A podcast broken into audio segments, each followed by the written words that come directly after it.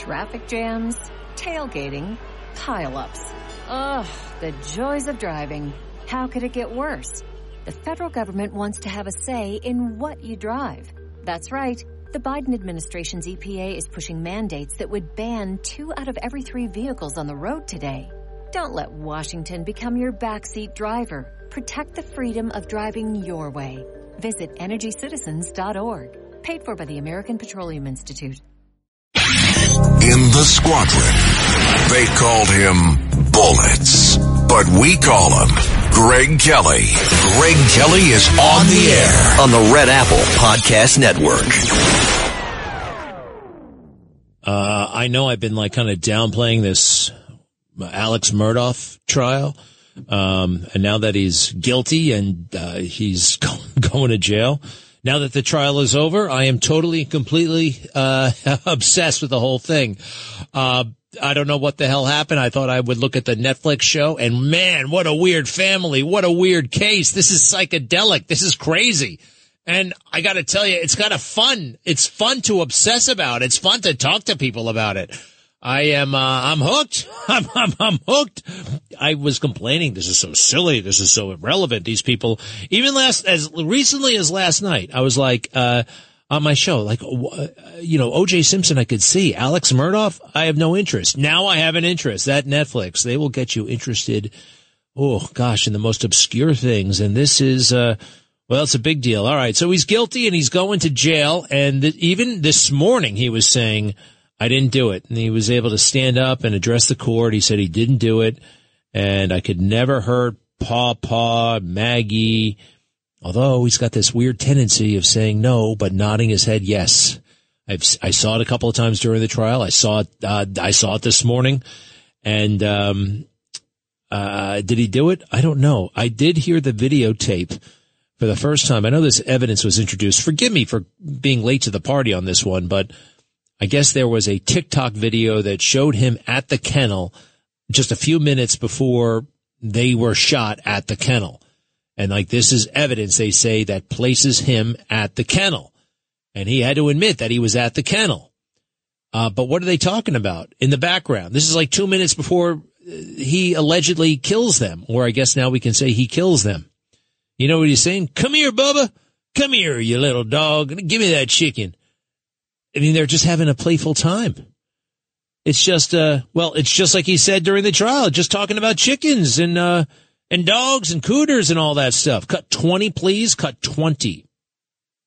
Hey, Twitter world. All right. Never mind, guys. No, no, no, no, no, no, no, no, no, no. So do me a favor. I, uh, I, he did say just a few minutes ago that he didn't do it, right? That he didn't do it in court. All right. So let's go back to the chicken thing for a second, okay? Cut 20, please. Cut 20. And that chicken wasn't dead. Um, but a lot of times they would be stunned and they would be just real lethargic. So you had to take the chicken and you had to put it up somewhere where, you know, the chicken could be by itself for a minute and, and it would eventually, usually, you know, come back to normal and go on about its you know, whatever a chicken does. Whatever a chicken does, it do. Whatever a chicken does. All right. All right.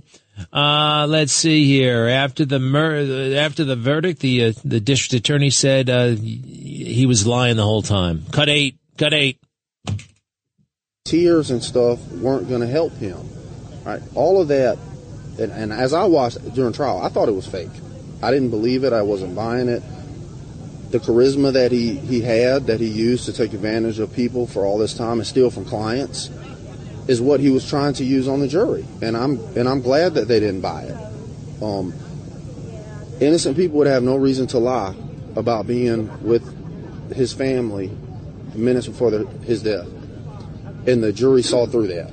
All right. Hey, what does O.J. Simpson make of all this? O.J. Simpson, noted murderer. Uh, he actually put out a TikTok video he uh, he made a statement about this because, well, as he admits, he's kind of an expert. Wait, cut twenty two, please. Cut twenty two. Hey, Twitter world is me, yours truly. Well, a whole lot of people asking me what I think about this uh, Alex Murdaugh trial. I don't know why they think I'm an expert on it, but Oh man, uh, that's pretty dark humor, right? OJ, OJ. Remember OJ? I mean, I understood the obsession with OJ Simpson and Nicole Brown Simpson. OJ Simpson was household name famous like 20 years before he did that. 20 years earlier, he was running around in Hertz commercials. Remember? Cut 21, please. Cut 21. How many times have you wanted to pack it all in and take off? Well, with Hertz economy fares, the time to go is now. Our subcompacts are only $14.95 The most likable guy in the world. Just $98 a week. All with free mileage. It was very hard to imagine that guy killing anybody uh, until we heard the evidence. Okay. Uh, this guy, I gotta say, it's a little bit easier to uh, envision him killing somebody. You know what I mean? Cut 20 again. You, you see the difference? And that chicken wasn't dead. Um, but a lot of times they would be stunned and they would be just real lethargic. So you had to take the chicken and you had to put it up somewhere where, you know, the chicken could be by itself for a minute and, and it would eventually, usually, yeah. you know, come back to normal and go on about its, you know, whatever a chicken does. Yeah, whatever a murderer says. This guy, it's, I don't know. I, I, there's the only thing about this. They did not find the guns. Isn't that weird? Double homicide. They can't find the guns. And it was two different guns. One gun to you, shoot the guy named Paul. Paul Paul was his nickname and one gun to shoot the wife. How about that? So where did the guns go? How do you get rid of the guns? They always find the gun. They always find the gun. Uh, you got the audio. Which audio is this? Is this from yesterday or today? This morning. All right. Here he is in court saying he didn't do it, but this is after he gets sentenced to life in jail twice. Go ahead. I tell you again, I respect this court, but I'm innocent. I would never, under any circumstances, hurt my wife Maggie, and I would never, under any circumstances, hurt my son Paul. Uh, thing is, at the end there, he's nodding his head yes. He's saying something negative. I wouldn't do that. I'm, I didn't do that. But he's nodding his head yes. He's, it's, he did it a couple of times during the trial. That's what they'll, if you look it up on, on Google, you can YouTube it. There are a million videos saying that's a classic tell when someone's lying. They say no, but they nod their head yes, or they say yes and they nod their head no. They're, they're, they're, they're saying the opposite of the truth and their body is telling you what the truth is. It's kind of interesting, isn't it? Um, so we'll have a long time to think about it. He'll have a long time to think this over. He's going to jail, not coming back. Hey, did you see my show last night? I had Rebecca Kiessling on. Rebecca Kiessling earlier this week went to Congress, the House Homeland Security Committee, I think, to talk about border security because she lost two sons to uh, fentanyl poisoning back in July of 20, her 18 year old son and her 20 year old son. Kyler and Connor, I think their names were. Uh, they died, and someone's got to fix this border situation, right? Uh, here she is, very, very emotional, and she's just asking the government to do more. Who could argue with that, right? Cut 14, please. I, I lost my two sons. Um, Caleb was age 20 and Kyler was age 18 on July 29th of 2020. It's unbelievable. You would think that one death from fentanyl coming across our southern border would be enough to sound the alarm. 100,000 die every year and nothing's being done. Not enough is being done. Numbers are going up, not down. And you talk about children being taken away from their parents. My children were taken away from me. This should not be politicized. It's not about race. Fentanyl doesn't care about race. You see, you talk about welcoming those crossing our border, seeking protection. You're welcoming drug dealers across our border. You're giving them protection. You're not protecting our children. This is a war. Act like it. Do something. Who could argue with that? Democrats! Oh, Democrats. Even Joe Biden himself. Joe Biden himself. They had the staff look it up. Oh, hey, Joe, we had this very sympathetic witness. We have to find a way to undermine her, and they did. All right. So wait a second. Her children died. Let's see, July of 2020. That means that, oh, Joe's off the hook. He wasn't president that day. She was not talking about politics. She says this shouldn't be politicized. She says there's a problem and it's getting worse. This is bigger than politics. And she wants her government to do something. So, Joe Biden, this is a real prince, huh? Where we got this? Uh, cut 15, cut 15. Well, the interesting thing is that fentanyl they took came during the last administration. the interesting thing, what's interesting, what's funny about that? What's funny about that? So it's not your problem. You're just the president. You only get from July, what the hell, January 20th, 2021 to the day you have to resign or are forced out of office, which I think will be well before January 20th of 2025. Okay. That's it. That's it. That, that, that's all you care about with America. How about that? For a guy who's supposed to be Mr. Empathy, for a guy who's supposed to be, you know, especially this woman lost two of her children. It's Joe Biden. I keep, I, you basically campaigned on being a funeral director, right? You knew what it's like to uh, to lose somebody, and the media they ate that crap up. That somehow you had a special uh, connection with people suffering. You don't. One of the reasons is he thinks his suffering is more important and more significant than your suffering. Cut 17, please. Cut 17. President Biden taking on the role as consoler in chief tonight. President Joe Biden consoled the nation. We're so grateful that President Biden came down to uh, act in his role as consoler in chief. President Biden last night was being an empathizer in chief, a consoler in chief, and a commander in chief. It's striking how many moments already in his presidency um, President Biden has had to be so the consoler in chief. Mm-hmm. Uh, consoler in chief. Wow, they all just repeat it. It's a talking point, and they say it and say it and say it and say it and say it. There's no evidence of that, by the way. No, none. No evidence of that. Actually, there's proof that he's not. And again, Exhibit A, uh, and this is a seismic moment. This is everyone should and I think will remember this. The headlines will fade, but this moment is not going away. Well, the interesting thing is that fentanyl they took came during the last administration. He's laughing. The people in the audience are shocked. You can't say that. And he got a chuckle out of it. Um, he has big problems, really big problems. I, another moment where he is not a consoler in chief. He's a scammer in chief. He's out for himself, chief. He's the selfish one in chief was at the funeral for those 13 Marines and soldiers, sailor killed in Afghanistan. The solemn ceremony at Dover Air Force Base. The plane lands and the coffins come out. And I have a picture of it. I have video of it of Joe Biden checking his watch in the middle of the service. Checks his watch. I mean, all right, I can understand somebody, you know, it's not the worst thing in the world potentially glancing at your watch, but the way he did it, oh boy on the sly. You're supposed to be the consoler in chief. You're supposed to be Mr. Empathy. I last night had the mother of Kareem Nikoui, the Marine who was killed, one of the Marines who was killed. She's got his number.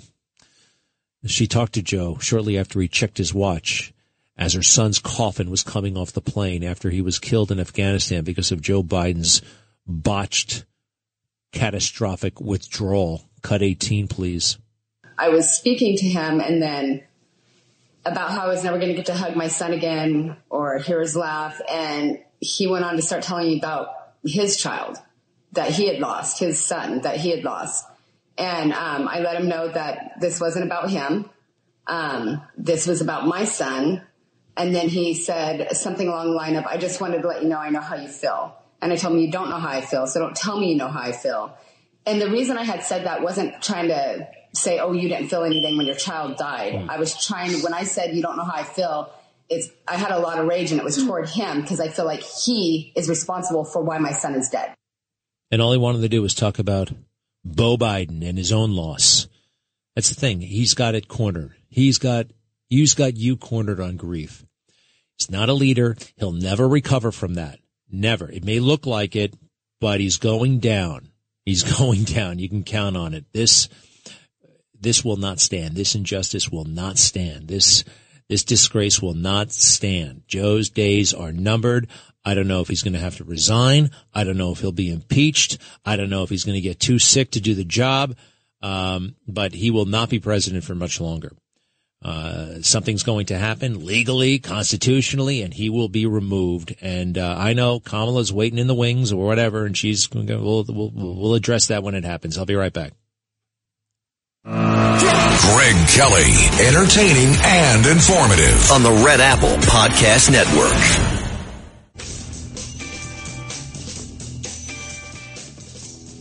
Eric Adams, once again, ego obsessed, narcissist.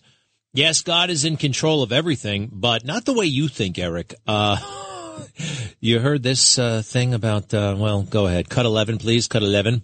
I would not be the mayor of the city of New York if it wasn't that God saw something in me. Oh, wow. Powerful, right? What a man of faith. Um, I got to tell you, it's it doesn't work that way. It just doesn't work that way. Um, Eric can't handle this kind of power. He can't handle this kind of status. He can't handle this kind of attention. He is not uh, ready. He's not able. Did God let this happen? Yes. However, however, God works in mysterious ways, right? Maybe Eric, he'll let somebody as bad as you become mayor, so I would be inspired to reveal you, expose you, and run against you and defeat you and bring on a glorious era for New York. That could be God's intention as well. I don't know. I don't know. I do know he works in mysterious ways. I do know for you to stand there and talk about yourself yet again. You know, it's all about his swagger. It's all about, oh, I, this is the way I flow, man. I do the boogaloo. Remember all that stuff? Eric is having a great time. His city is dying. Hey, did God see something in Lori Lightfoot? Hmm? Uh, does God not see something in Lori Lightfoot anymore? Because she was just defeated, which I anticipate is Eric's future. Yes, nothing happens without God's permit, but he, oh boy, and there's free will and there's all kinds of things. And, you know, we can read that Bible and, and, and pray and, and obey the, uh, the, the, the ordinances and the commandments and, uh, and I think we'll be fine. But it's a complicated world and he's got it all in his hands. And I don't know, um, I don't know what is Eric Christian, by the way. I mean, he went to that ceremony. I couldn't quite figure out what was going on and what that garb means, but hey, whatever he is, is, is fine. But, um, I don't know. I found that very, uh, I don't know. I, I just, God, I don't know. Does, does it rub you the wrong way at all? Sandra, how are you? Hello? What happened? What happened? All right. Is Andrew there? All right. What about, oh, we hung up on everybody because the, okay, here's the deal. I'm sorry. We have a new phone number. Okay. It's 833 969 4447. Ready? 833-969-4447. I was supposed to put that out at the top of the show because the other phone line, you heard it was so crackly and they couldn't figure out. Hey, thanks a lot, Verizon. Don't make me go back to AT&T. You know how we feel about them after what they did to Newsmax. Greg Kelly on the Red Apple Podcast Network. All right, so uh, the new number is 833-969-4447. Uh, because of the issues we've been having with Verizon. Thanks a lot. Uh, what else is, oh, Mike Pence and who's this guy, Glenn Youngkin? Get over yourself, Glenn Youngkin. Mike Pence, you have no chance whatsoever. Mike Pence, it's a joke. Mike Pence, give it up. Uh, Mike Pence, you are not loyal to Trump. Uh, that's it. We don't have any use for you whatsoever. You're also just way too wooden. You're a fake news guy. You're a swamp guy. You're a career politician. And quite frankly, the holy roller stuff, I think you use it for politics. I actually, I really, yeah, that's my sense. That is my sense. But, you know, I don't know what's going on inside your soul. I just know this. You're a crummy, uh, you're a crummy career politician and, uh, not my cup of tea. Glenn Youngkin, these guys are speaking at CPAC. They want to speak at CPAC. Is it? or they're going to have a competing event because they know Trump is going to dominate CPAC. Glenn Youngkin has been governor of Virginia. I've been long, I've been governor of Virginia for longer than that guy. When did he become the governor of Virginia? January of last year. And he's going to just tell us, he's going to tell us what a great job he did in Virginia and we're supposed to believe him. That's the thing. These guys don't understand. Trump did not have to convince us. We knew we had been witnessing it. Uh, we've seen the buildings. We've seen the golf courses. We saw the TV show. We read his books. We knew. And then he could take us from there. He already had the credibility with the people, not the fake news, but the people. Glenn Youngkin. Glenn Youngkin's going to tell me what a kick-ass governor he is. Glenn Youngkin, actually, he can't tell us what a kick-ass CEO he was of Carlyle because nobody knows what Carlyle does. As soon as they find out what Carlyle does, they're not going to like it. All that private equity, venture capital, all that stuff, where these guys have figured out ways to get money based on other people's labor. It's not, it's not going to work out well for Glenn Youngkin, governor of Virginia. You know, those guys can only be governor once. They can only be governor for one four year term and then it's, it's term limited, one term. Isn't that interesting? All right. Uh, let's try out the new phone line, see if it works yet. We have Dan on the line from, uh, Montauk. Go ahead. Greg, another crazy governor, Kathy Hochul, right here in New York. A lot of people don't right, know stop. when the. D- d- uh, Jeez, the damn. I'm sorry, Dan. It's not your fault. What is up with Verizon? What year is it? What the hell year? It's a landline for crying out loud. Put Dan back on for a second. The guy from Montauk. Yeah. Uh, wait, just Another do me a favor, Dan, governor. Dan. Do me a favor. Just be quiet for a second. I want to listen to this. You're. Can you hear this? What is it? And I can't hear it. What is it? You 19 sound great to me. Is it 1946?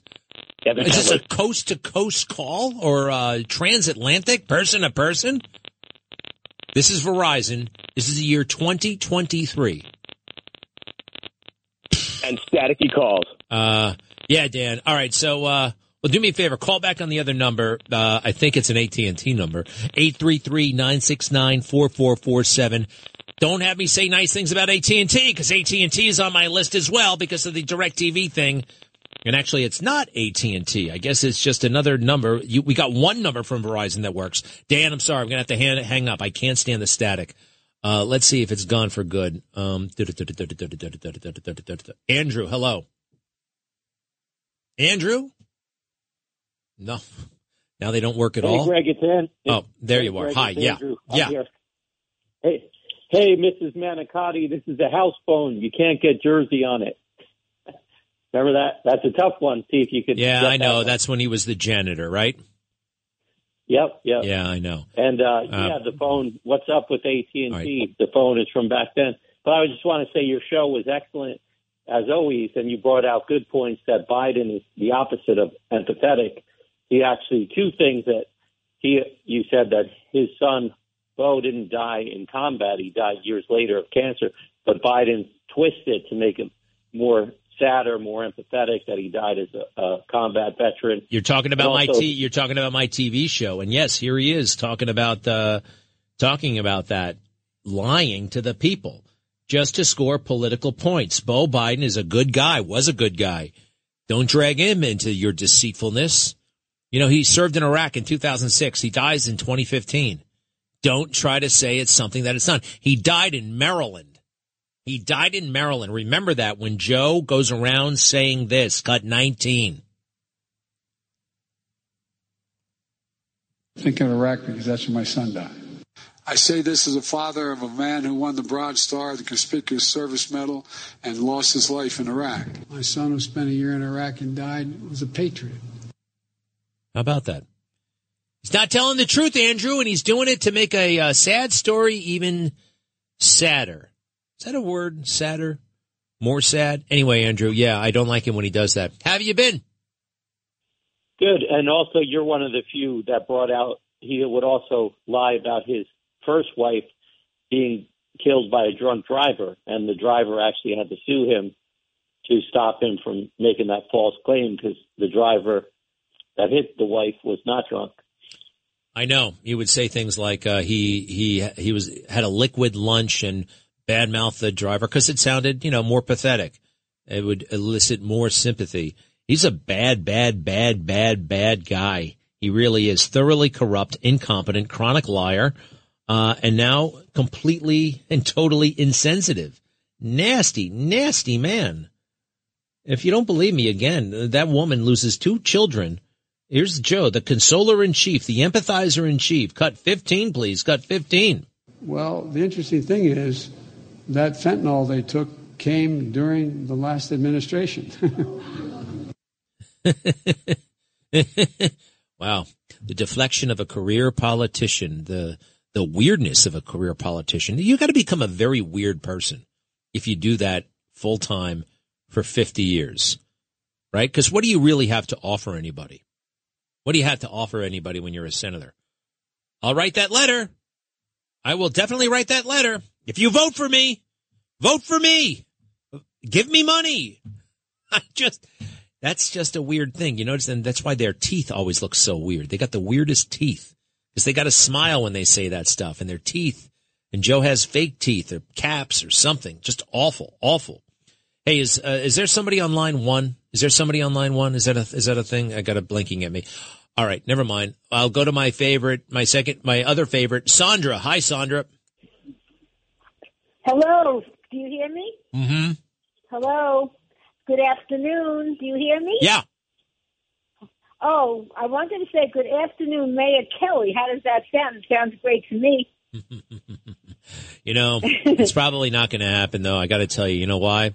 I'm worried about Why? the uh, the mail-in voting. The mail-in voting. They'll always have the uh, AFL-CIO. They'll always have some union with more ballots ready to go. They'll always there'll always be more ballots on the Democrat Greg. side. What? Greg, What? God works in myster- God works in mysterious ways. So don't worry about that part. First, maybe run for mayor. You you never know. Well, wait a second. I- Maybe I know God has you'll already chosen. I mean, according to Eric Adams, God has already chosen. Cut eleven, No, please. no, Cut no, no. eleven. No, no. I would not be the mayor of the city of New York if it wasn't that God saw something in me. You see, it's great to talk about your faith. It's great to talk about God. It's great to talk about Jesus. It's great to talk about, but the way he does it, the boastfulness, no humility, the boastfulness of it. And oh, by the way, it's, it's self-serving. He's always self-serving. You know, whether it's the boogaloo, whether it's the salsa, whether it's an I'm an all round great guy, I, I, whether it's uh, I wore a bulletproof vest for this city, all that stuff, all that stuff. It's all me, me, me. You know, it's funny. It's really funny, actually. They say that about Trump. You know, oh, he was so narcissistic. Oh, he was he would attack people. No, he never, ever, ever, ever attacked anyone like Miss Kiessling. Well, what about the Gold Star families? He did not. He did not. One of the biggest fake lie, fake news lie legends in history. He said one thing. Why didn't she get to say anything? And she was just standing there. They don't know me. They don't know me. The cons, remember that? It was a con job. The whole thing was a con. I'm sorry, Sandra. What else? Well, I wanted to say you had a great show last night having Rebecca Kaisley as your guest and Ali London, who I'd like to get the name of his book. I missed that part. I loved your dialogue with them. It was so great. And then I wanted to say about the judge. He was outstanding. He was poised. He was dignified. What judge? A lot of thought into what he. Oh, Judge Clifton Newman. Did you know? Did you know that he just Who, who, son who, a who are you talking to? Who's that? Okay. Okay. The judge who did the closing on the Murdaugh trial. Oh, the judge. Yeah, Clifton yeah. Newman. All right. Yeah. What, what was so good about him? You, oh, I thought I thought the way he uh, presented his closing argument was beautiful. Poised. Eh, I don't know. I don't know. I was. Uh, I feel like he was tilting. Uh, I don't know if he was so neutral in this one. Actually, I think I have the judge from this morning. Do we have it? You say his name is Newman. I just knew he was the. He was uh, Cl- Clifton Newman. All right. Here he. This is what he sounds like. Let's see if he's uh, what all what Sandra says. Go ahead. Well, and it might not have been you. It, it might have been uh, the monster you become when you uh, take 15, 20, 30, 40, 50, 60 opioid pills, maybe you become another person. Um, I've seen that before. The, you know, the, the person standing before me was not the person who committed the crime, though it's the same individual. Um, we'll leave that at that. Okay. Uh, you know what he reminds me of? He sounds, this is what I, he sounds just like this congressman, this old former con- late congressman, John Conyers from Michigan. It's almost spooky. His voice is so much like, anyway. Um, I wasn't, I, I, I don't have anything else to say about the judge. Anything else, Sandra? Well, did you know he just lost his son at 40 years old? No, I didn't. Yeah. He, so I'm sure that there was a lot of pain involved in this because he also lost his son, even though he didn't make the verdict. But I'm just saying. I don't know. The whole How did he die? How did the son die? I don't know. Well, they say, correct me if I'm wrong, it was cardiac arrest, a blood clot. I don't know. I don't know. Oh, blood clot. We're seeing a lot of those lately. Oh, by the way, a lot of the 40. I mean, no, seriously. I mean, I'm gee whiz. Uh, I, I wonder. I wonder. All right, Sandra. Thank you very, very much. Hey, is the congressman standing by? Right, we got a VIP I, all morning long. Seventy thousand emails flying all over the place. The VIP is coming. Con- He's a great guy, um, a member of Congress from Pennsylvania, and uh, I'm I'm looking forward to. Oh, they are they still at lunch? Okay, I knew it wasn't going to be. okay, that's fine. I'll uh, I'll be right back. Greg Kelly, entertaining and informative. on the Red Apple Podcast Network. Hey, we're one of our uh, favorite members of Congress, Dan Meuser, Republican of Pennsylvania. Uh, welcome back, uh, but he's a Long Island guy originally, right? Brooklyn and Long Island. How are you? Hey, I'm doing great. Yep. Born in Queens. Uh, dad was NYPD. So we have a lot in common there and uh, grew up out in Babylon. So you're a member of Congress. That's a two-year term. When do you start sweating reelection? I mean, I know we just had it. When do you, are you always worried, or is it? I mean, not worried, but you know, look, there's always somebody in the district who thinks they could be Yeah. congressman. Well, your your first run, of course, is uh, met with a lot of uh, healthy paranoia, which is sometimes unhealthy. Lots of it, and if you don't have that going into your first campaign, you're probably going to lose because you're at it seven days a week and your mind's going twenty four seven. Uh, second, you, uh, uh, your first reelection, you're always sweating because you got to get reelected and you can't take anything for chance. But uh, I will tell you, then there's there's the um, influence of incumbency, you know, because you've been serving your constituency and they know you and you're getting some. You, and if you're doing a good job, like we do in constituent services, and you're doing things that are favorable, so uh, frankly, it becomes very difficult, and that's why most most um members get reelected because once you're in there for a while, people are more familiar with you. Unless you're not doing a good job, you know the average tenure of a member of Congress right now is less than eight years. It's like seven and a half years. So you know people talk a lot about term limits Yeah. and all, as do I. You know, it's in the Constitution that that there's no term limits for members or senators. Uh, but let's face it, we changed it for the president uh, back in what was it, 1950, uh, when FDR stayed in for, for four terms, passed away in his fourth. But but I, I see the um, merit in in term limits. I, I really do. You know, but you make me think about some. Number one, we have basically inherent uh, self-imposed term limits. I mean, there's a lot of turnover. Two thirds of the Congress, I think, has been there, as you said, what less than eight years, something Yeah, like that. yeah. But that means because if you if we don't have our elected members in there, we got the swamp running things. We have unelected bureaucrats who are basically running. We have millions of them. We've got 535 of you guys you know, to represent No, all of us. You're absolutely right. There's a case to be made on both sides for term limits, and then for no, we don't want the bureaucrats who are in there for 20 years, 30 years, unelected bureaucrats being the fourth branch of government. That's right. Yeah, no, because quite frankly, you know, I trust my congressman. I trust you. Um, but I don't, uh, you know, these bureaucrats I'd never heard of, I have no control over and they don't, are they answering to Congress sufficiently? So Garland was up there on Capitol Hill. You saw the uh, back and forth.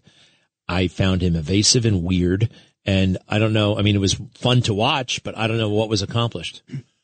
Well, yeah. The only thing I think was accomplished is that he is not a strong uh, attorney general and that he can't answer too many questions uh, because he knows there's a lot of fuzzy area related to the Supreme Court protection that took Supreme Court justices protection um, related to the whole Hunter Biden, uh, you know, episodes um, re- related to related to COVID, related to the FBI. I mean, here you got FBI agents raiding a, a, a family, a man, because he was outside of a of a um, a, a, he was outside of a, an abortion clinic. abortion clinic. Sorry, It's a push. Uh, it's a pushing match. praying. Yeah. Yeah. Uh, and so his ho- his home gets raided. I mean, things such as that show a clear bias to the American people, right? They they, they don't feel there's there's an e- equitable uh, measures of justice seeking, and and Garland uh, exudes that. I mean, Garland is uh, uh, shows that he uh, he does weigh in harder when it's um, those who are more more to uh, uh, his to the left, more to Democrats. Well, how about the sophisticating law enforcement and crime fighting technique techniques? Uh, they do better during the day because there's sun than at night because it's dark. Remember, I mean, in trying to apprehend uh, those who have been going after, uh, say, abortion clinics, they say they have an easier time because they show up uh, during daylight hours. It's just, it was preposterous. What about Wray? Christopher Wray. I, he was, he didn't testify this week. He's the FBI director. And, uh, oh, wait, wait a second. That Pennsylvania thing, that's your, that's your area. Where, where, where is the ninth, by the way, in Pennsylvania? Eastern Central. I live right outside of Wilkes-Barre, but we we extend down into Hamburg through Pottsville. Um, so I have a territory, a district that's uh, larger than the uh, state of Connecticut, but but but a lot redder, Yeah. which works for me. It's wild. You know, there are like 10 states that are bigger than, uh, uh, I'm sorry, 10, something like 50 counties that are bigger than Delaware. Isn't that amazing? Yeah, I know, right? And that guy became, you know, just, it's just, uh, it, it, it, it pains me to think about it. All right. What is your, how does it feel to be in the majority? You, it had to kind of stink in the minority. Now you guys are kind of running the show. It feels good because we have the gavel. We're in committee. We're working on uh, legislation that advances our country, uh, that strengthens our economy, that strengthens, strengthens our national security, that will w- bring us further towards uh, energy independence. We actually talk about border security. Now we're we're we're, we're passing bills in in that uh, vein. Uh, whether or not they, they get through the Senate, get signed by Biden, are two different, are, you know, is uh, is is an uncertainty. But at least we're and I'm look. I was in business for nearly 25 years. I like results, right? Everything. If not not getting those results is somewhat of a waste of time. But when we're making it so clear in some of our bills that that the type of enforcement on our border, for instance, needs to be ne- needs to follow the laws that exist. It makes that a little difficult for uh, uh, my my colleagues on the left to vote against it. Uh, but you have but you have Joe Biden stating that you know in, in some cases that he is going to be voting against some of these measures. We just pa- passed a series of uh, of, of uh, committee bills uh, in my financial services committee that were real corrections related to trade and exchange rates and uh, type of practices being made by China. And they're corrections. They're not. It's not even taking taking it hard on China. It's just making them live up to the same requirements that we live up to and Europe lives up to. From Uh, that standpoint, Congressman Missouri, do you have a little bit more time? I do. Can you stick around a little bit longer, guys? All right. Uh, we got that and uh, more. Give me a moment. Happy Friday, everybody. In the squadron, they called him Bullets, but we call him Greg Kelly. Greg Kelly is on the air on the Red Apple Podcast Network. All right, welcome back. Uh, Congressman Dan Meuser, Republican of Pennsylvania. Um, hey, totally off topic. Did you watch the Netflix documentary on what's his name, uh, Murdaugh? Did you, have you seen that? it's funny. My my wife um, was watching it, and yes, so the other night I did see a fair amount of it, and what a wacky life, uh, and you know, crazed, sort of, sort of psychotic life they they live. I thought I didn't watch any of it. I was like, why is this on television? Why are they covering the trial so much? And then he's guilty and whatever. And then I watched it last night and now I'm totally obsessed. Yeah. It's all I can think about. And, um, all right. So putting that away, I do have to watch the rest of it. Can I ask you this? Where do congressmen live? Where do you guys live? Uh, I, I, I, I heard like Chuck Schumer has six roommates. I, I don't, and then somebody else has a palace in Maryland. I, what are the living arrangements? Well, if somebody did have a large house in Maryland, it's because they came into Congress with some money, that they had a, a business background or whatever it might be, where they where they made some money. Many members, more than probably even admit it, li- actually live in their offices. I mean, you you you know, one hundred seventy four thousand dollars is the is your uh, annual salary, and when you have to keep a, a place, raise a family, m- most members in your district, and you need a place in Washington that's not inexpensive, many just stay in their offices where they got a cot, they pull out, and everything else. Now, some I have an apartment in the uh, right in the Navy Yard. I can I can walk to, to the Capitol. I can walk to work. It's a little bit more of a quarter, quarter of a mile away, and I, I have a number of members. In fact, AOC lived in my uh, my my apartment building for uh, for a short time, as do uh, a, a, few others. But you know, it was a little bit of a difference. I came in after 25 years in business, helping build a small business into a large business, and even the 2,400 bucks a month was not easy on me. I don't know. AOC, uh, right? Not the same, not the same background, and she's she's much younger than I. But but hey, it's not for me to say what where she how she spends her money if uh, if it is in fact her own. Well, you know, I just think, uh, boy, that sounds terrible. Sleeping in the office. I remember Dan Donovan, Staten Island. He did that, and it was on the front page of the paper. People didn't like it. You know what I mean? They don't want their congressman living in the office. So I'm glad you have decent accommodations. Yeah.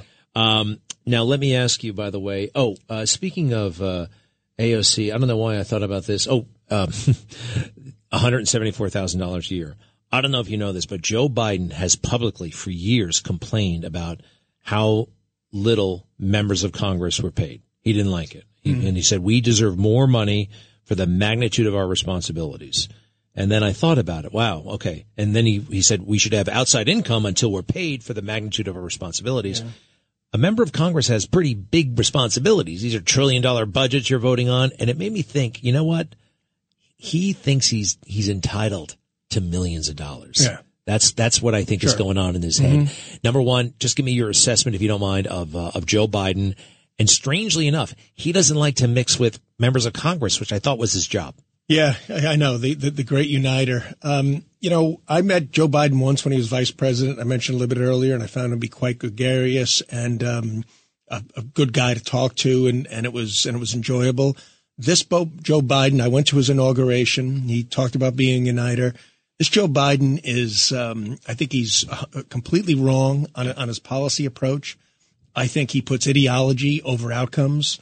I think what he's done at the border, what what what he's done with spending, um, and and and then you know even at the most recent State of the Union to stand up there and talk about Inflation Reduction Act and things of that nature, like like they they, they worked. Uh, that he's um, uh, uh, reducing inflation. He's the he's the complete cause of it. That he's brought down gasoline prices. I mean, you know, I mean, th- that's a sort of gaslighting uh, that takes place. I mean, gas was two dollars and thirty seven cents when he got into office. Now in Pennsylvania, anyway, I'm sure it's higher here. It's a dollar fifty higher than that. And he's up there talking because it was at he brought it up to four dollars and fifty cents. Yeah, I don't have. Unfortunately, I have respect for the office. I don't have any real respect for Joe Biden. I think they say things that aren't true on a regular basis. I think his policies are weakening the United States of America. And, um, and then, you know, you can get into all of the Hunter Biden, uh, issues and, uh, you know, the big guy. And I, you know, that, that's just awful that they, his, his brother, his brother's a multimillionaire during, during Joe Biden's tenure. He, he took his son on Air Force Two to China for a, uh, where his son engaged in a business deal, whether he knew it or not, uh, which is hard to believe that he didn't. Even in that case, we know he knew of his son's business associates. He's, he's on the golf course taking pictures with him, for God's sakes. It's amazing. And yet they seem to be protected by the government, by the FBI, by big tech, by big media. Although, from your perspective, from your vantage point, you, you're really in the thick of it. Do you think the tide is turning? Do you think because these people are savvy enough to know all the things you just summarized? Mm-hmm. I mean, he's dirty. If, if, if- or at least there's a cloud of smoke around him, a cloud of like pig pen. It should be looked into. Is there a is there an awareness? Do people actually talk out loud about that? I'm talking about Democrats. I'm talking about non-political types. They must know the truth about this guy. Well, they must know the truth, but they must know the truth about a number of things, and they're really just trying to gloss over it. Now, that's not that's not uncommon. I, I, I imagine in government. You know, I've been in for two terms now. I'm in my third term, four years. Um, you know, if they can't, if they promise to get something done, there's a lot of under, there's a lot of over promising and under delivering. In business, you do it the other way around. You under promise and you over deliver. And in government, if you don't accomplish something, you just blame somebody else. That seems to be the way. And of course, in business, you, the only person to blame is yourself. So, you know, there's different types of mentalities. I will tell you this. I'm very, very impressed with all that being said with the members, the, my, my Republican colleagues and many of my Democrat colleagues. I will say that. Now, there are certainly outliers and there are some that aren't there for the right reasons, but th- these are people that are there. I think they're patriots. I think they've, they've accomplished a lot. I, th- I don't think they got to Congress by, by luck or chance or it was easy. Uh, most of them took a cut and pay uh, to get there. And so I'm, I'm actually um, quite impressed, you know, and I came in as a, as a, as a real cynic. Uh, but there are some, and I, and I just look at Joe Biden, where, maybe where he was, where his, where his heart used to be. You know, today it's, um, you know, it's about, it's about a lot of, um, uh, you know, saying one thing and doing another. Uh, and, um, and in, in the meantime, our, our, our country is getting weaker and, and a very pivotal point in, in, in, in, in, in, in our history. Well, I'm glad to hear you say that they are they're smart and better than I. It's a relief actually because you're up there and you were cynical before you got there. I'm cynical now, but I'm not there. Uh, all right. So who's a Democrat that we're that we're wrong about? Who or who's a Democrat that you like that you genuinely respect? Well, here in New York, uh, Greg Meeks. Gregory Meeks, congressman from uh, Queens. Absolutely. Good man. Um, uh, very, very fair. Got a great laugh. He was my foreign affairs chairman. Uh, I did did a, a couple of trips with him. I, I respect him very much. All right, Greg Meeks. Hi, what do you think? I think he's a big Trump hater, but uh, but they look. We understand they don't like our guy. We don't like their guy, right? Yeah, I mean they get they get they certain believe certain things there, and it, and it just stays with them. Uh, perhaps I I think I'm basing my commentary on Biden on on facts and what what I what I see happening today. Uh, but yeah, the whole Trump thing is a whole different disorder that is, that took place. Uh, by the way, uh, Senator Fetterman, your state, um, we don't know the prognosis. Are you, do they keep you in the loop? Is there a responsibility for the senators, uh, to tell the House members, especially in the same state, what's going on? What is going on with uh, John Fetterman right now? Well, he's hospitalized. Uh, he's been incapacitated largely since the first stroke he had during the campaign. Obviously, the media and voters didn't seem to pay that much regard. Uh, they they kept him quite hidden until that that debate that uh, not many people actually ended up seeing, and it was done so late that there were already five hundred thousand at least mail-in ballots submitted uh, for him. So he uh, he beat Dr. Oz, uh, and um, look, and if Dr. Oz, Oz was there, he, he wasn't my choice in in the primary. Who did you far, like? Far from it, uh, Dave McCormick, uh, quite a bit. I, I think he's an incredible person. He's from Pennsylvania, grew up in Bloomsburg, and hopefully he runs again for U.S. Senate. Uh, he's he lives here in New York. He built his career here, but he went to West Point, served his country. Uh, all all the positive things uh, about what make a make up a uh, an outstanding American, which he is. But all that being said, you know, Fetterman they wanted him for the vote, and now they don't even have that, right? Because he's hospitalized and he's not there to, to to vote with the Democrats. That's crazy. It's crazy. And all right, and the late voting. All right, so is voting fair in Pennsylvania? I am deathly afraid of this early voting. I don't think a Republican can ever win again on a national uh, scale unless the swamp approves of them. Yeah. I mean, you can do anything you want with those ballots. You can. There, there's they'll, they'll always have more ballots. Yeah. We we need voter ID. Voter ID will solve everything, and we just need to follow the law. And the law says that the state legislator sets the time, place, and manner for elections.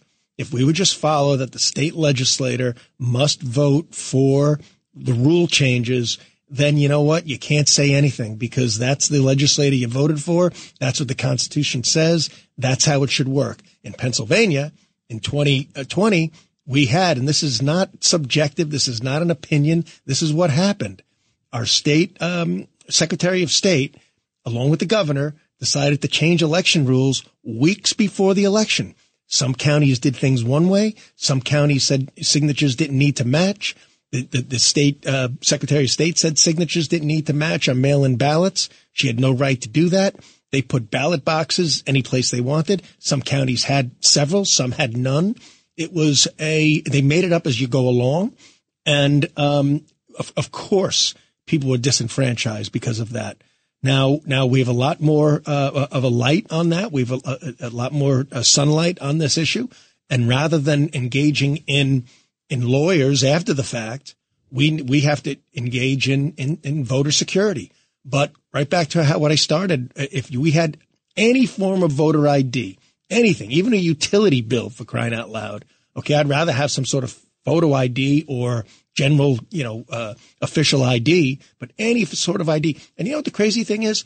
82% of America agrees with that. Mm. Most people think you do have to have an ID to vote, but nope, not in Pennsylvania, not in, not in um, about 18 other states. That's all. Wow. Yeah. And you remind me, Pennsylvania, you're right. I mean, there's a, there are two ways to vote under the Commonwealth of Pennsylvania's constitution.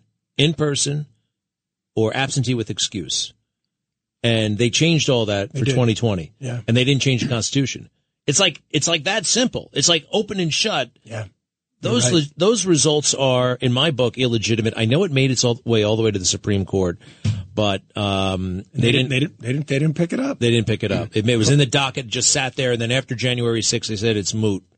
Clarence Thomas said it was inexplicable why the Supreme Court would would not have um, addressed that that issue and, and taken that issue up. And I agree with him because it's not in the where it says the state legislator has the time, place, and manner for elections. That's in the U.S. Constitution. So they, they, they should have taken it up. That would have been wild. Everything would have been different. But then again, uh, AOC would have had a, a meltdown, and uh, I, I really do think another meltdown. Another meltdown. That's what she does. She's weaponized her outrage.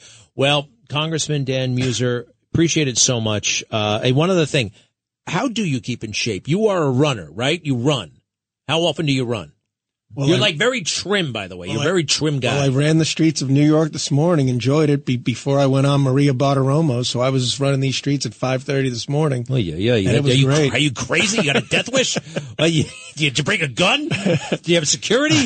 I thought about it, but that was okay. All right. Well, be careful out there, Congressman. We appreciate it so much. Uh, for more information, uh, you can go to well, your website's very convoluted here. What's the best way we can find the Congressman, please? Uh, you got your assistant standing by. Yeah.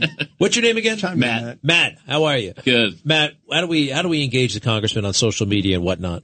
We're at at Rep Meuser, M E U S E R on Instagram and Twitter.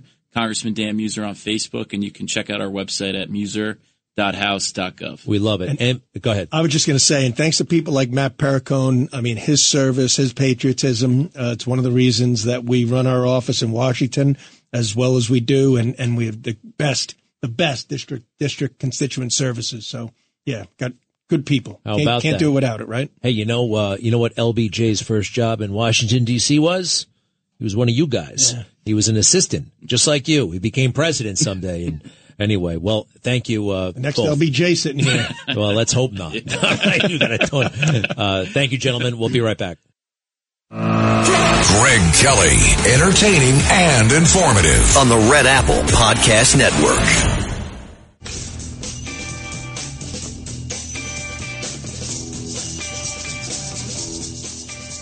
Hello. Diego, thank you very much. And uh, we thank the congressman and his uh, staffer, Matt. Great people, great people. Hey, I want to do the whole O.J. Simpson thing. What did O.J. Simpson have to say about uh, Murdaugh? Because after all, you got to admit, when it comes to murder, O.J. Simpson knows what he's talking about. When it comes to trials of the century, O.J. Simpson is the man. Cut 10, please. Cut 10. That seemed to be the case here with Murdaugh. The one thing that the jury must have seen is that the guy's a liar, and once a guy's a liar, you can't believe anything he says. Now, I thought, and as I said, I didn't watch the whole case, so I don't, I, I don't know. I'm not qualified to render a judgment one way or the other because I didn't watch it all. But I know the guy's a liar. It's hard for me to think that he could have um, been on the stands five, six, seven days and without lying. And I guess that's the way the jury saw it. In any event, it's done. It's over now. Down goes Murdaugh. Wow. It's pretty wild that he's just out there free, can comment on things on, on his phone. Okay, here's the crazy thing. I don't think O.J. Simpson killed his wife, and I don't think he killed Ron Goldman. Um, I don't. I just don't think he did it. And I'll tell you why. It was a couple years after the um, they were murdered, and he did this special for some TV show. I don't know what it was. It wasn't like NBC. It was like some cable, and he he takes this news crew on a tour of Rockingham, and he shows them Kato Kaelin's bedroom and the little alleyway behind it and he's standing there on the side and he's, and he's just like going on and on and on about it. And I could not have been there if this happened and I was not there. And he was so impa- he was so passionate about his innocence. Uh, I thought, well, I don't know. I mean, unless he's, t- I know this sounds crazy now. I may change my mind, but, and the other thing is, look, he may have watched somebody do it. He may have had somebody do it. Um, but I don't think he did it. Uh, yeah. And you know what else? Alan Dershowitz of all people.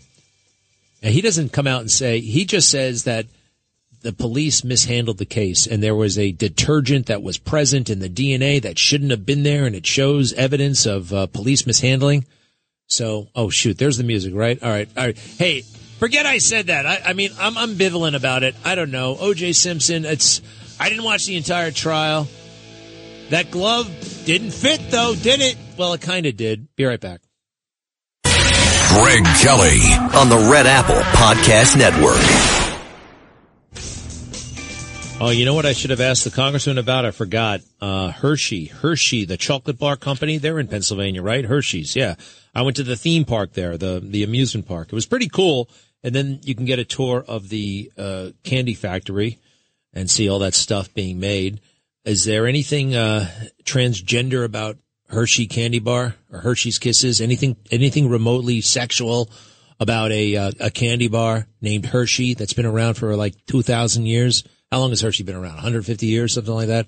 Uh, it's a long time candy bar. There's no sexual edge to it. There's no heterosexual edge. There's no gay edge. There's no transgender edge. There's no bisexual edge. There's no uh, any edge whatsoever until today. Okay.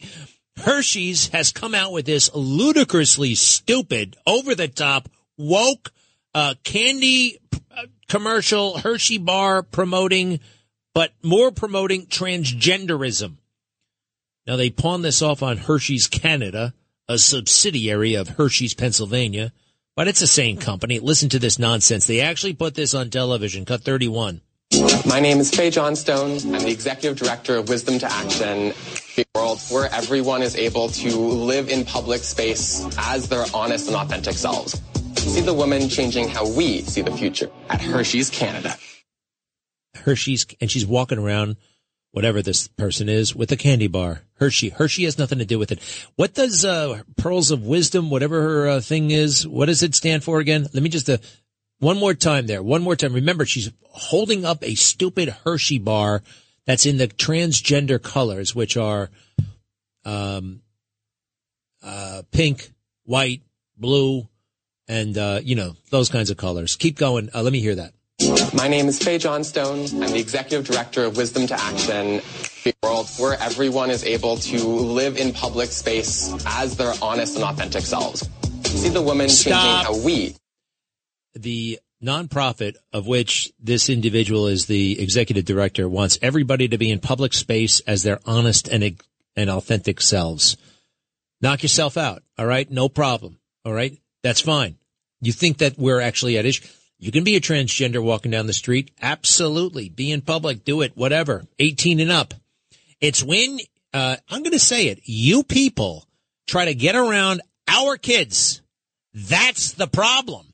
You transgenders or you drag queens, whatever the hell. All right. And there's of the community, you're a very small part. All right. There are people who are genuinely have gender dysphoria and have genuinely, um, received this uh, counseling and this is genuinely the move for them. And you people in that small, small, small, small subsidiary, right? Who want to thrust this on kids. And you know what? Transgenders popping up in a Hershey bar commercial. I think the target audience might be, uh, let me think, kids. When's the last time you saw an adult eating a Hershey bar? Other than me, when is the last time you seen an adult eating a Hershey? I, I eat candy a lot. I eat a lot of candy. Chuckles, Mike and Ike's, Hershey bars, Snickers bars, all that stuff. Possibly because I used to drink, you know. I don't drink anymore. Uh, I, I still got a thing for sugar. And some, somebody told me once that the drinking was actually part of it was my craving for sugar. Hey, by the way, drinking and the Murdaugh, the Murdaugh trial. So in the documentary, I noticed it. I'm watching them and it's all about the Murdaugh family and the boating and how they spent their time and everything.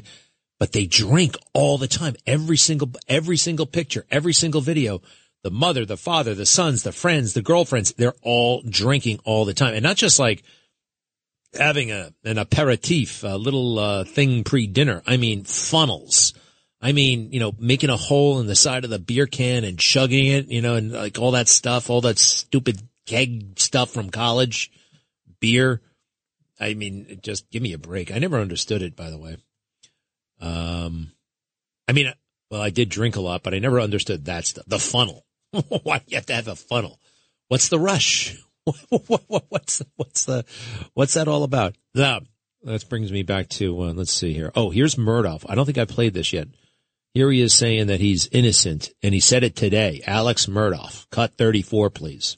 I tell you again, I respect this court, but I'm innocent. I would never, under any circumstances, hurt my wife Maggie, and I would never, under any circumstances, hurt my son Paw Hmm. Under any circumstances. Why do they have to throw that in? It's pretty, pretty precise language. I mean, I know it's broad, but it's kind of precise. Under any circumstances. I would never hurt them. I would never, under any circumstances, hurt them. any circumstances. Here's the judge uh, saying you're guilty as hell. Cut 37. All right, Mr. Murdaugh, I sentence you to the State Department of Corrections on each of the murder indictments in the murder of your wife, Maggie Murdaugh. I sentence you for a term of the rest of your natural life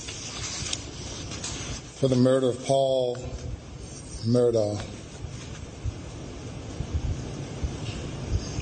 whom you probably love so much.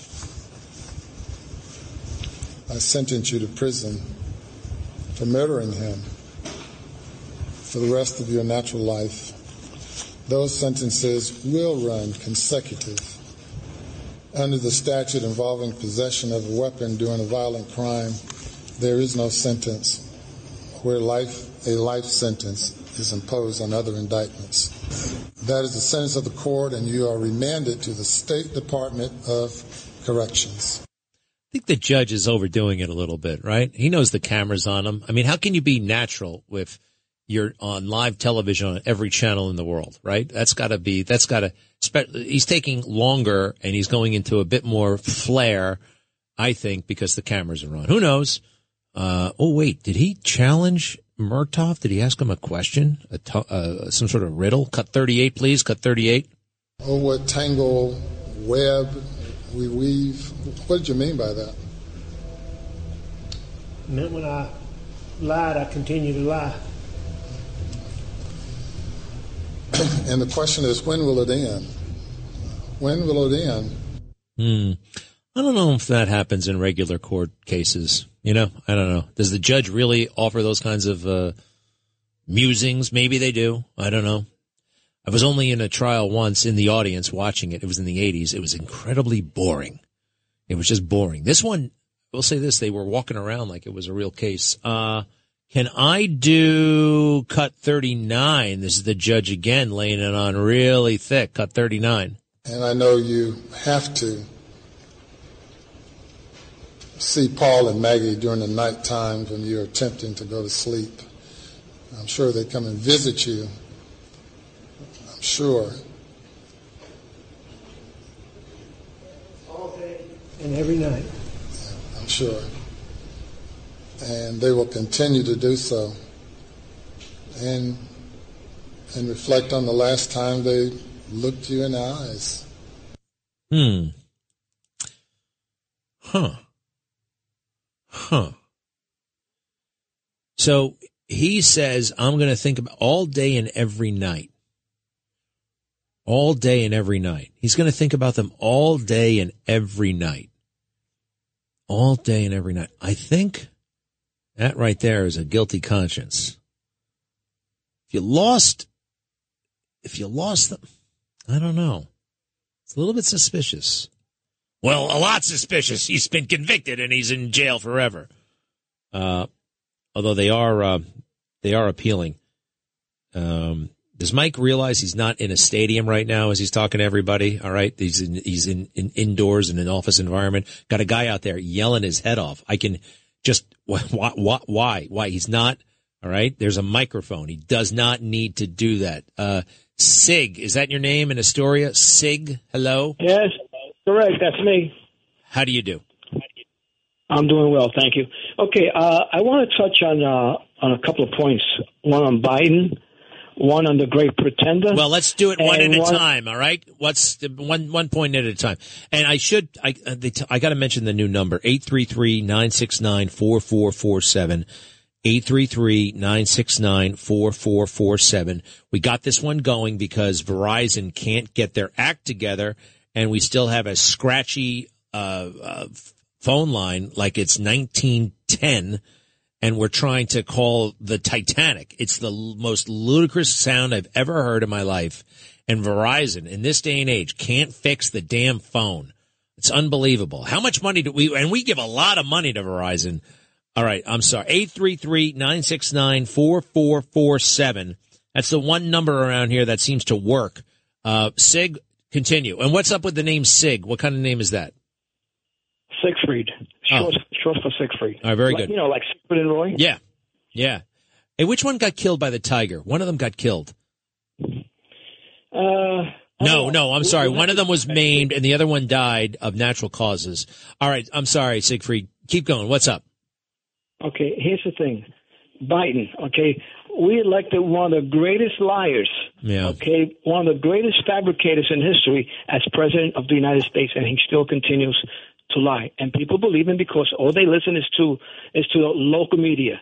So local media, local media. You think local media? What local media? Local media. The local media is woke. You think local media is woke? Oh, absolutely. It's much more than that. But, name you names. know, Name names. I'm curious. Who do you think? We're in New York City. Who's who? Tell me about the woke media. CBS, NBC, uh, um, uh, um, I don't know about 11 because I haven't really seen much on, on, on WPIX, but on the, on the other channels, uh, um, let me see what else. All right. All right. So Channel they're woke. I got it. What else? Okay, you, you got it, right? Yeah. Okay. okay. Now, on the Great Pretender, okay, the Great Pretender, George uh, George Santos. I call him the Great Pretender. Oh, because- give him a break. Give him a break. No, no, no. Let me. I'm coming to that. All I am coming to that. Okay. Uh, he lied. Just he lied and exaggerated, just like Biden. But Biden was elected president. Now George Santos. Hey, listen. I I want the guy to stay where he is. Okay, that's for starters.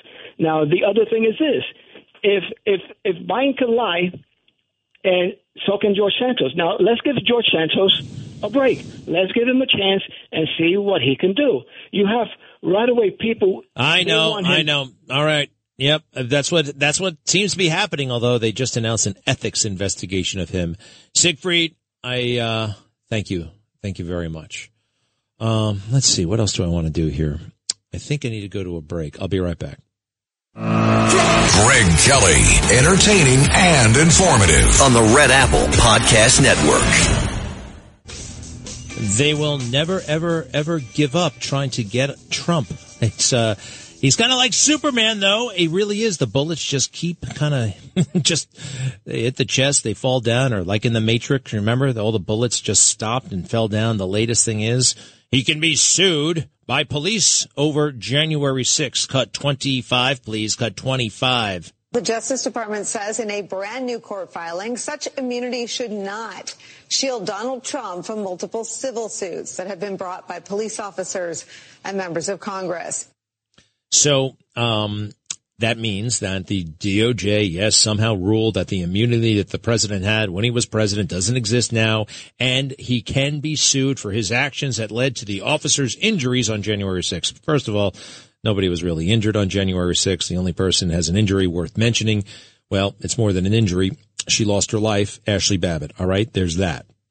As far as this other stuff, uh, this is a, well, it's a deep left Democrat Party hit job uh, takeout operation. Get Trump at all costs. That was January 6th, as I call it, January fixed. And this is a big, big clue. Uh, some one of the Capitol Hill cops that I had never seen before. Uh, never seen this guy. He wasn't one of the crybaby cops. He was one of the uh, well, just somebody they took out and said, "Okay, you're going to file this thing. You're going to seek damages against Trump, and here are your talking points." And then they send him out on the news, and uh, He's armed with his talking points, except one. you can tell this guy's all talking pointed up, but they couldn't cover all their bases. Listen to what happens. Cut 26. This is a Capitol Hill cop talking about how he's going to, you know, how it's all Trump's fault, all of his woes, and now he's going to sue Trump. Cut 26. I'm 39 years old. I've never been called a to my face in 39 years. Might have been called a but I've never been called one to my face. That streak ended on January 6th. The President of the United States, this is the, the most powerful human being on the planet.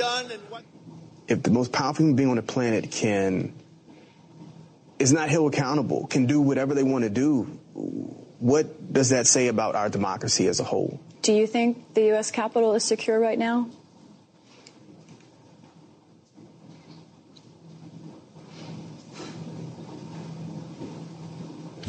I don't think I'm qualified to answer that question. Wow. Can't handle that. That's the actually the one thing he's supposed, that is the one thing he's qualified to talk about. Security.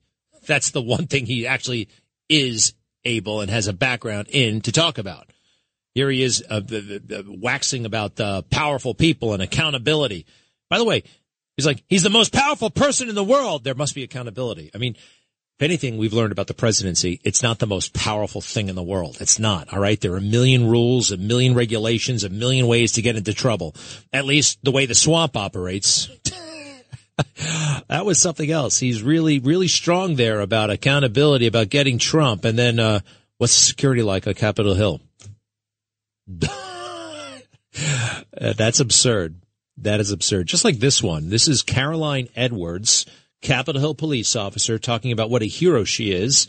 Um, why did she get to speak at those January 6 hearings? Because she has blonde hair and she was above average attractive. Cut 27.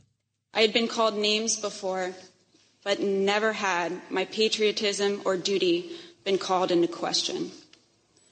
I, who got up every day, no matter how early the hour or how late I got in the night before, to put on my uniform and to protect America's symbol of democracy. I, who spent countless hours in the baking sun and freezing snow to make sure that America's elected officials were able to do their job. I, whose literal blood, sweat, and tears were shed that day defending the building that I spent countless holidays and weekends working in. Just, holidays and weekends. Yeah, holidays and weekends. All right. So she had a job, baking, freezing, all that stuff. And somehow a riot a riot was beneath all of these cops. They just felt that they were too good to respond to a riot. Uh, that's the kind of thing I think you learn about uh, the second week, maybe even the second day when you're at the police academy. All right, that's the kind of thing that we have police to deal with: riots, and uh, they could be fired up about a lot of different things. Although this riot is different because I think the cops actually started it. I do. I do. I think the Capitol Police actually started it. I actually have evidence that they did. Throwing a flashbang grenade into a bunch of people who were just standing there ready to go home. They agitated the situation, left the doors open for some reason. You know, I support law enforcement, but not these cops, not these cops who uh, willingly allowed themselves to be politicized. Just very, very, and oh, they're getting richly rewarded now. She, uh, Officer Caroline Edwards, was just awarded like the highest award from the University of Georgia that they can give. She's a graduate of the University of Georgia. She has a degree in guess what? Public relations. Michael Fanone, he's uh, $500,000 richer after three hours raising money on GoFundMe. Uh, let's see, where was that one? Give me 28, please. What happened afterwards is much less vivid. I had been beaten unconscious and remained so for more than four minutes. I know that Jimmy helped to evacuate me from the building and drove me to MedStar Washington Hospital Center, despite suffering significant injuries himself.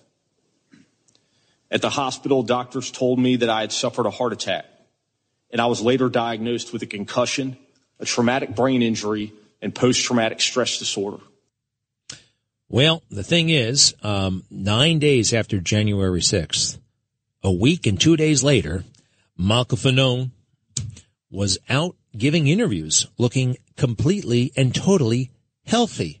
Same goes for Hodges and the rest of them.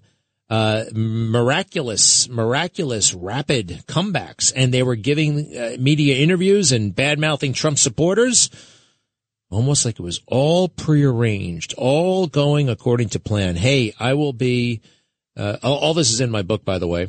It's called Justice for All, How the Left is Wrong About Law Enforcement. Still available wherever books are sold. And if you get one and go to the, uh, Queens Republican Club this weekend, I'm going to be there, uh, Sunday, I think at about one o'clock. Should be great. I'm signing books. I'm talking for a bit. It's in Whitestone. Uh, information is on my Twitter at Greg Kelly USA. And um, yeah, I'm looking forward to that. Thank you. Thank you for supporting the show. Thank you for buying the book. And I'll see you tonight on Newsmax. Many thanks. And hopefully, hopefully, I'll see some of you guys uh, this weekend in Queens. Let me just see if I got the info here. Yeah, Whitestone. Uh, what else did I know? Uh, Queens Republican Club. Look it up. I'll see you there. Thank you.